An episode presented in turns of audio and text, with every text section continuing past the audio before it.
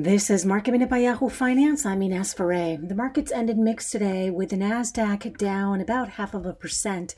The S&P 500 ended the session flat today. The Dow up two tenths of a percent. The small caps Russell 2000 was down about seven tenths of a percent. Verizon and Chevron, two Dow components today, were in green territory after Berkshire Hathaway announced significant investments in those companies. And the battery company QuantumScape says it can build multi-layer battery cells. It's a breakthrough for the company's solid state battery technology, which it has been working on. QuantumScape went public via a special purpose acquisition company last November. The company is backed by Bill Gates and Volkswagen. And tomorrow will be the hearings on GameStop, the frenzy that took place in January. Hedge funds are expected to testify, as well as the CEO of Robinhood and the CEO of Reddit.